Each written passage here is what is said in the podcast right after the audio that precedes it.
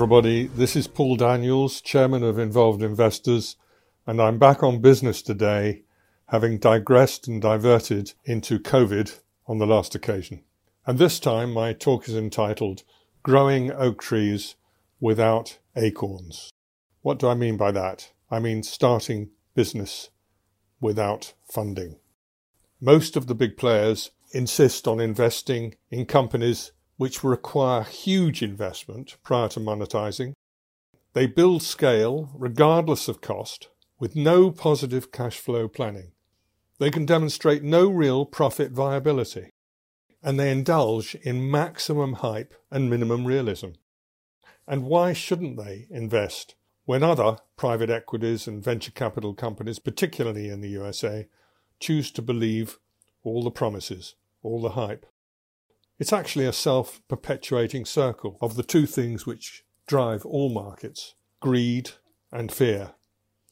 And here, the fear is that they will miss out on the next Facebook, Google, TikTok, or other huge multi unicorn. Ego and chest thumping work in attracting billions in funding and making founders billionaires before they have proven that they can give shareholders a decent return on their money which surely must be the truthful and honest way of going about business. They're giving you their money, their trust, with their money. Surely you've got to show them a return on it. And be sure you will. And demonstrate how you will. I just don't buy it. I'm one of the little boys. You know the story. We're watching the procession go by and we're singing, The King is in the altogether, the altogether, the altogether, the King is in the altogether, the King has got no clothes. Sorry about the voice, but you know it. The King's undressed and everybody's clapping and completely ignoring the fact, except this little boy. So how did Marco and I found six companies in different industries, build them into profit-making businesses to be sold for high multiples after averagely five to seven years each, and all from £2,000 in the first company, which was repaid in four weeks. Well, firstly, I suppose we should address why we chose to go that way, when both of us were actually investable and could attract investment. Firstly, we wanted control of our efforts. We didn't want to be beholden to anybody else. We wanted 100% ownership. If we were going to put the work in and have the bright ideas and the endless hours working 24 7, we deserved that. We didn't want to be diverted by the endless shareholder politics. And we wanted to get on with our business and developing our business without the distractions of wooing and seducing would be investors, which is incredibly time consuming and diverting. We wanted to accept full responsibility for actions, and we were accountable only to ourselves. And because we had the two absolutely essential ingredients of any relationship, see podcast two, trust and respect, we could just get on with it. And we did trust and respect each other. And each of us made mistakes, and we learned from them, and we respected them. We didn't start as experts in anything we went into. I'd been in the food trade for 35 years. Marco had been in private investment banking for I don't know how long, but probably 10 or 15 years, maybe a little less. And we never re entered either of those areas until actually I went into Graze, the snack food business, because it really was not a food business in the sense of the word that I knew it. It actually had a direct to consumer distribution route and sales route. It owned its customer. It was unique we created the dream, the dynamism in each of the markets we went into. And we hired the industry experts to develop those dreams.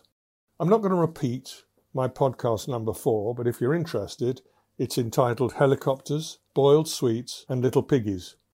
And you'll see very clearly, or hear very clearly, when you listen to it, if you do, why those titles are apt. But basically, you check out the market from a helicopter you conceive in that market a new product idea which is needed but not fulfilled. And it may be an idea which the market realizes is needed, or it may be one that it doesn't realize is needed. But you do, and you believe in it. And then you suck it and see with first adopters, with those companies in the market who you perceive as being the most thrusting, the most questing, the most innovative, and there are those. Many people just sit on their laurels in a marketplace, do what they've done for years and years, think it's going to go on forever. Well, it doesn't. And they're the people who get caught out. These are the companies who want to move with the waves. They want to create the waves. They want to be ahead of market development. These are the people you need to embrace when you're talking about new products. And you tell them your dream, and they tell you their needs, and they tell you whether it'll work or not and they may well have better ideas which you embrace. And eventually you find that you're working together as a team and they are conceiving the idea or believe they are just as much as you are. And that's absolutely fine. You ask those suppliers to believe in you to the extent that they do the development, the product development in the part of your product which they would be supplying on the basis that you give them your word and if necessary an agreement to utilize them and their products in the future as that part of your product. And in order to do that, they develop their part to the max to fit your plan. They also are going to be asked to give you extended credit. And that's real belief, real belief in what you're doing. And you can only do that by trust, by record, by proving that you've got honesty and integrity and that you do pay your bills. So always work to get long credit. But when the due date is due, pay. Always pay on the date. And then they get confidence. They know that with this company, we do give them longer credit. It does cost us a bit more, but we do get paid. We never get any hassle. And in fact, when I said that we don't have any acorns, we did arrange a large acorn for us in those days with Lloyds Bank. They gave us an unsecured credit facility of, I think it was £20,000 for our first company, which actually we never used, but we knew that we must pay our bills on time. So if the cash flow was such that we couldn't pay a large bill as it came in, large to us in those days, we would dip into that. As it happens, the cash flow was so positive in our businesses that we didn't have to use it. And why was it positive? Because it was a new idea, and there's only one time you can price a new idea, and that's when it's launched. So we priced it really high. It was bringing huge benefits. We never priced it to cost. We priced it to what it achieved for the buyer, the value to the buyer, not the cost. So our margins were very high. And then on the other side, you have to develop very close collegiate relationships with customers so they embrace and own your dream, as I said before. And we got mentors and champions for all our businesses. I can name them.